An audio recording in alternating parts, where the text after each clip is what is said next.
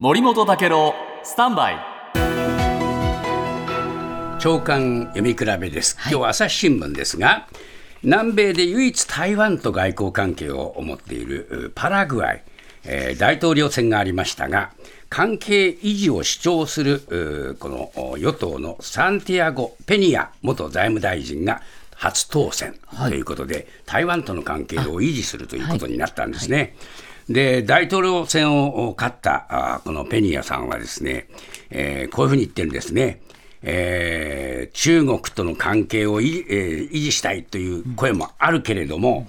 えー、近隣でこのね、台湾との関係っていうのは民主主義という共通の価値を中国と外交関係を結んで輸出を増やすよりも重要なんだと言ってるんですね。はい、でこの話の背景は何にあるかというと、うんえー、パラグアイというところは牛肉や大豆の主要生産国なんですけれども、中国には輸出できてないんです。えーはい、で農業界からは中国との国交樹立を期待する声が強かったというんですね。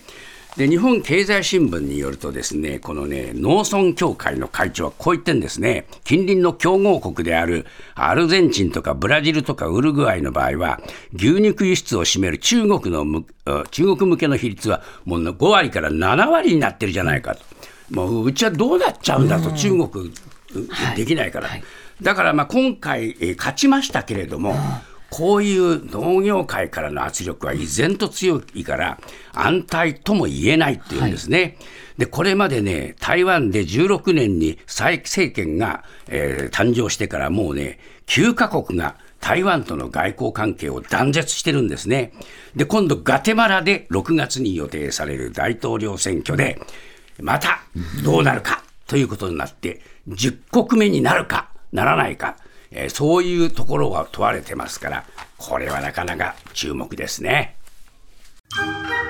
ボンジュール三輪明宏です。ポッドキャスト番組三輪明宏のバラ色の人生。配信は毎週日曜日と水曜日です。忘れないでね。忘れないでね。でんでん。